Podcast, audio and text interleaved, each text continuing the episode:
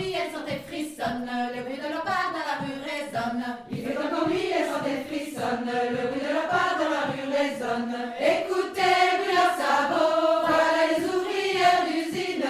Écoutez, bruit leurs sabots, voilà qu'arrivent les peines sardines. Bienvenue chez Bretonne Breton et Féministe, le podcast qui explore les féminismes en Bretagne et décentralise la parole. Rendez-vous tous les 15 jours pour un entretien ou un reportage au micro d'Aurélie Fontaine.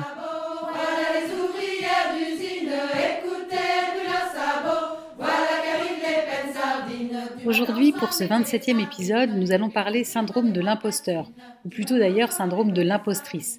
Car bah, si bien sûr ce sentiment d'illégitimité n'épargne pas les hommes, il concerne quand même une large majorité de femmes.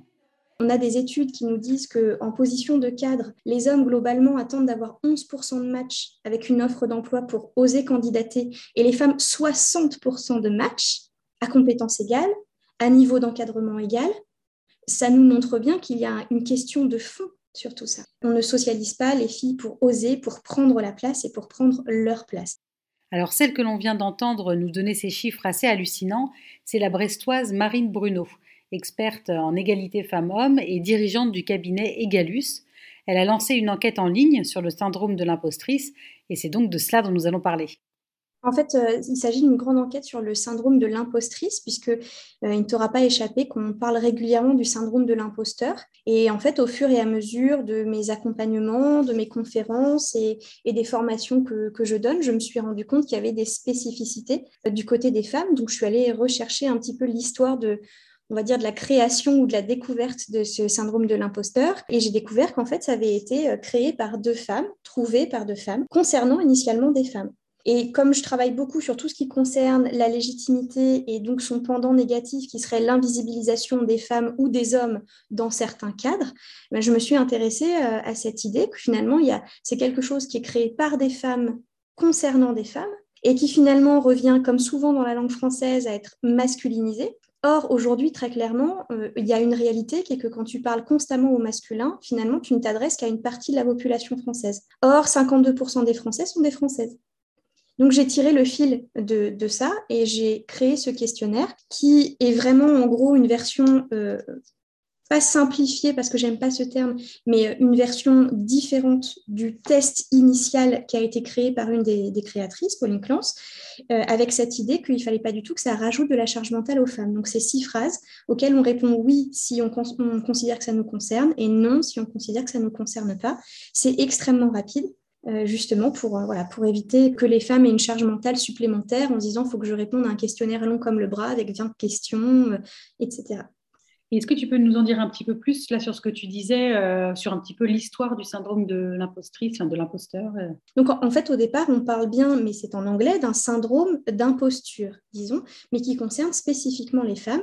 Alors la spécificité euh, du, syndrome de l'imposteur ou de l'impostrice, on va dire d'imposture de façon, de façon globale, c'est que ça concerne des personnes qui, dans un premier temps, connaissent des autofreins, c'est-à-dire qu'il y a tout ce qui concerne la société de façon systémique, évidemment, puis il y a ajouté à ça les freins qu'on s'ajoute nous-mêmes parce qu'on a bien intériorisé le système global, qui vont nous empêcher de faire certaines choses. Finalement, on va parfois pouvoir le dépasser et oser faire certaines choses, sauf qu'on va avoir du mal à s'en attribuer les lauriers, et on va considérer qu'il y a forcément des causes extérieures qui sont plus globalement le soutien des proches ou le fait d'avoir eu de la chance des choses comme ça. Et finalement, on va tirer comme ça une espèce de fil d'angoisse qui va nous retirer notre propre légitimité face à ce qu'on fait, face à ce qu'on arrive à faire, soit toute seule et tout seul, soit euh, avec, euh, avec de l'aide parfois, mais au final, c'est quand même nous qui portons, euh, qui portons les choses. Et quand je regarde bien les choses, je vois qu'évidemment, on considère aujourd'hui qu'à peu près un homme sur deux a déjà connu ou connaîtra dans sa vie le syndrome de l'imposteur. On voit bien que pour les femmes, non seulement c'est plus présent, mais on ne sait pas dire exactement combien. On sait dire qu'il y a des spécificités qui sont, elles, dues à la société et à la façon dont les femmes sont élevées.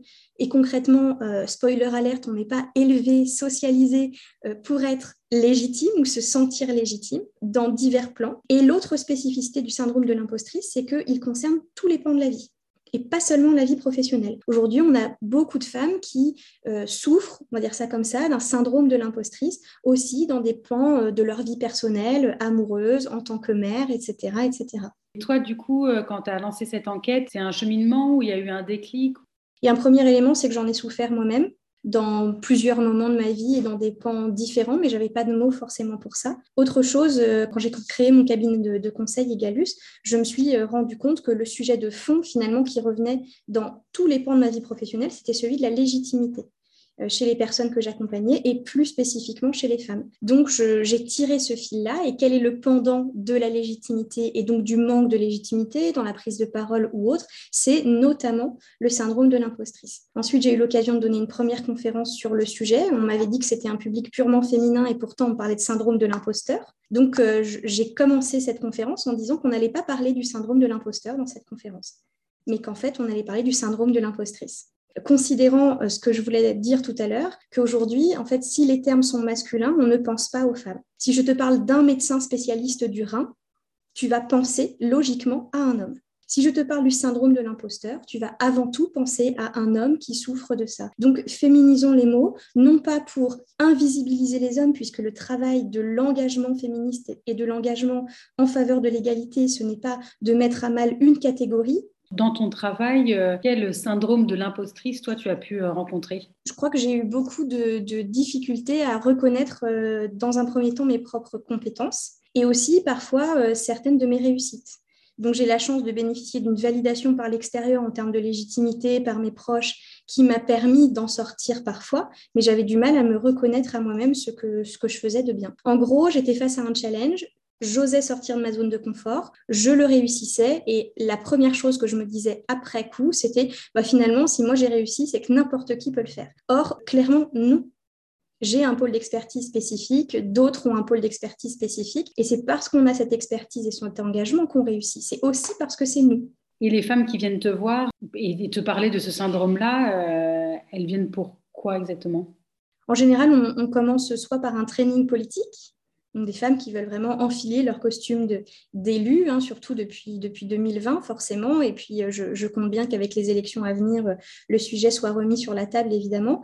Euh, ça peut être des femmes qui viennent pour des formations en prise de parole en public, par exemple. Et ça peut être aussi des femmes qui viennent par bien d'autres prismes. Par exemple, en entreprise, quand je vais accompagner une entreprise dans sa démarche égalité, on va se rendre compte en faisant une forme de mini-audit, on va dire ça comme ça, que les femmes osent moins dans l'entreprise. Donc, je vais les interpeller, euh, je vais les questionner globalement sur ce sujet et je vais voir tout ça. Aujourd'hui, finalement, ce qui a trait à la question de la légitimité avec un élément spécifique qui est le syndrome de l'impostrice. On le voit dans, tous les mondes. Quand on voit qu'on a des études qui nous disent qu'en position de cadre, les hommes globalement attendent d'avoir 11% de match avec une offre d'emploi pour oser candidater et les femmes 60% de match à compétences égales, à niveau d'encadrement égal, ça nous montre bien qu'il y a une question de fond sur tout ça. Pourquoi les femmes, justement, attendent d'avoir 60% de, de ces compétences contre 11% des hommes?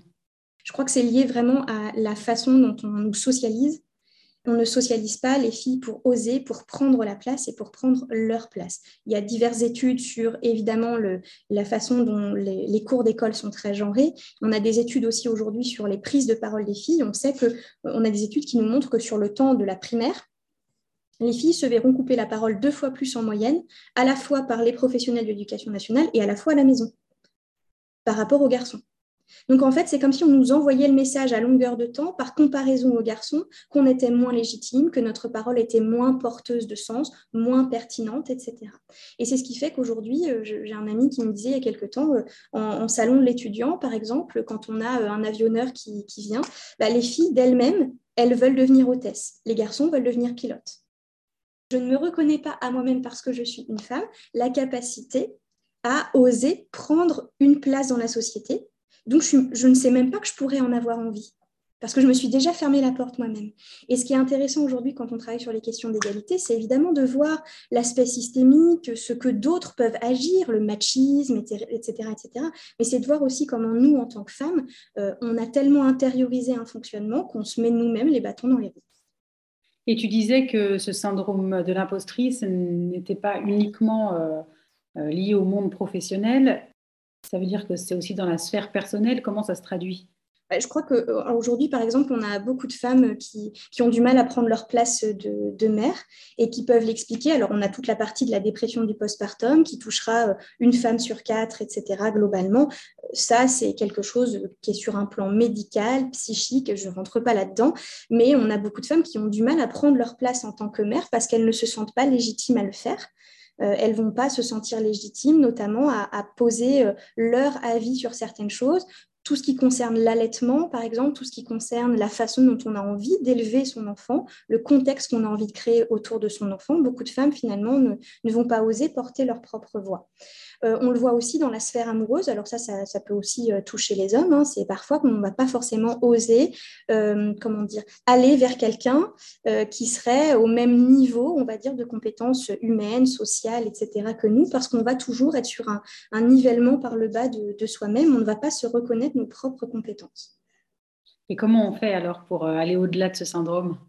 Il y a un tip que je donne tout le temps et je trouve qu'il est vraiment extrêmement simple, c'est de faire, euh, je, t'en propose même deux parce que je les trouve très, euh, très simples à, mettre en place. Le premier, c'est ce que j'appelle le CV des réussites. En gros, tu reprends ton CV, alors là c'est vraiment sur l'aspect professionnel, et tu vas lister à côté de chaque formation et de chaque expérience professionnelle tout ce que ça t'a permis de faire, tout ce que tu as osé faire dans ce temps-là, en gros toutes tes réussites. Et tu verras qu'au final, tu as peut-être passé seulement six mois dans un poste, mais dans ce poste-là, tu as fait plein de choses. Tu as construit plein de choses et tu t'es aidé aussi à construire ton socle de légitimité. D'ailleurs, peut-être qu'en entretien d'embauche, on va te demander de parler d'une expérience professionnelle et c'est celle-ci dont tu vas parler plutôt que d'une autre qui a duré dix ans et dans laquelle tu n'as pas la sensation que tu as pu construire beaucoup par toi-même et pour toi-même, ni non plus que tu as pu vraiment donner la, pleine mesure de ta puissance euh, professionnelle. Le deuxième tips, euh, ça m'a été donné par euh, une amie qui s'appelle Lily. Et en fait, elle m'a offert un jour en sortie d'une conférence un, un, carnet dans lequel elle avait marqué le compliment, c'est-à-dire ce qu'elle pensait de ma conférence. Et elle m'a dit, mais maintenant, ce sera à toi de le remplir. Une page pour chaque compliment qui te sera fait sur ton travail. Ça, c'est ce qui concerne la validation par l'extérieur. Et elle m'avait dit, tu verras, il y a plein de moments dans l'entrepreneuriat où tu seras un peu débordé émotionnellement où tu te sentiras dans un mauvais mood, dans ce moment-là, tu ressortiras ce carnet et tu verras tout ce que des gens t'auront dit objectivement sur ton boulot. Et comme ça, tu vas vraiment te reconstituer émotionnellement dans ce temps-là. Et franchement, ce carnet m'accompagne partout et euh, excellente idée euh, de sa part. Pour revenir sur le CV, euh, les femmes sont maintenant encouragées aussi à euh, mettre dans leur CV, à mettre une ligne ou plusieurs lignes dans leur CV quand elles ont notamment euh, pris des congés euh, parentaux longs et à justement exprimer, donner tout ce qu'elles ont appris pendant ces congés parentaux parce qu'évidemment, ce n'est pas rien faire que de, s'occuper d'élever et d'éduquer les enfants. Et, et ça, c'est vrai que c'est quelque chose que les mères, pendant très longtemps et encore maintenant, ont considéré comme du temps professionnel de perdu. Je pense que c'est une excellente idée, mais je pense qu'il faut que ça s'accompagne de modifications profondes dans le monde de l'entreprise aussi. Et pour ça, nouveau tips, euh, je ne sais pas si tu connais Judith Aquien qui a écrit le livre euh, Trois mois sous silence et qu'on a reçu à Brest il y a quelques temps d'ailleurs. Et en fait, Judith et trois de ses collègues, elles ont créé ce qu'elles appellent le Parental Challenge.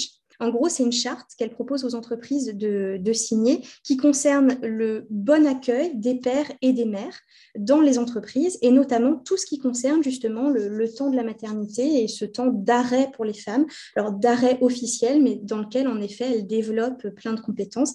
Qui a déjà passé euh, trois mois à la maison avec euh, des enfants en bas âge et un bébé et toute une maison à gérer et se remettre d'un accouchement sait combien ce sont des temps euh, spécifiques. Moi, je crois beaucoup euh, au fait que dans le CV, on puisse aujourd'hui euh, valoriser tout ce qu'on a fait, euh, toutes nos expériences. Et d'ailleurs, de plus en plus, on classe le CV en trois parties euh, hard skills, les compétences techniques, soft skills, les savoir-être, et puis math skills. Alors, euh, compétences folles, c'est un peu bizarre comme ça, mais ça peut être que tu as fait du rugby dans ton enfance et, ou tu as géré un groupe de rugby, de jeunes qui font du rugby, et donc aujourd'hui, tu sais gérer une équipe. Mais ça peut être aussi que euh, tu as eu un congé parental de je sais pas combien de mois avec trois enfants à gérer à la maison, et que dans ce cadre-là, aujourd'hui, tu sais gérer une équipe.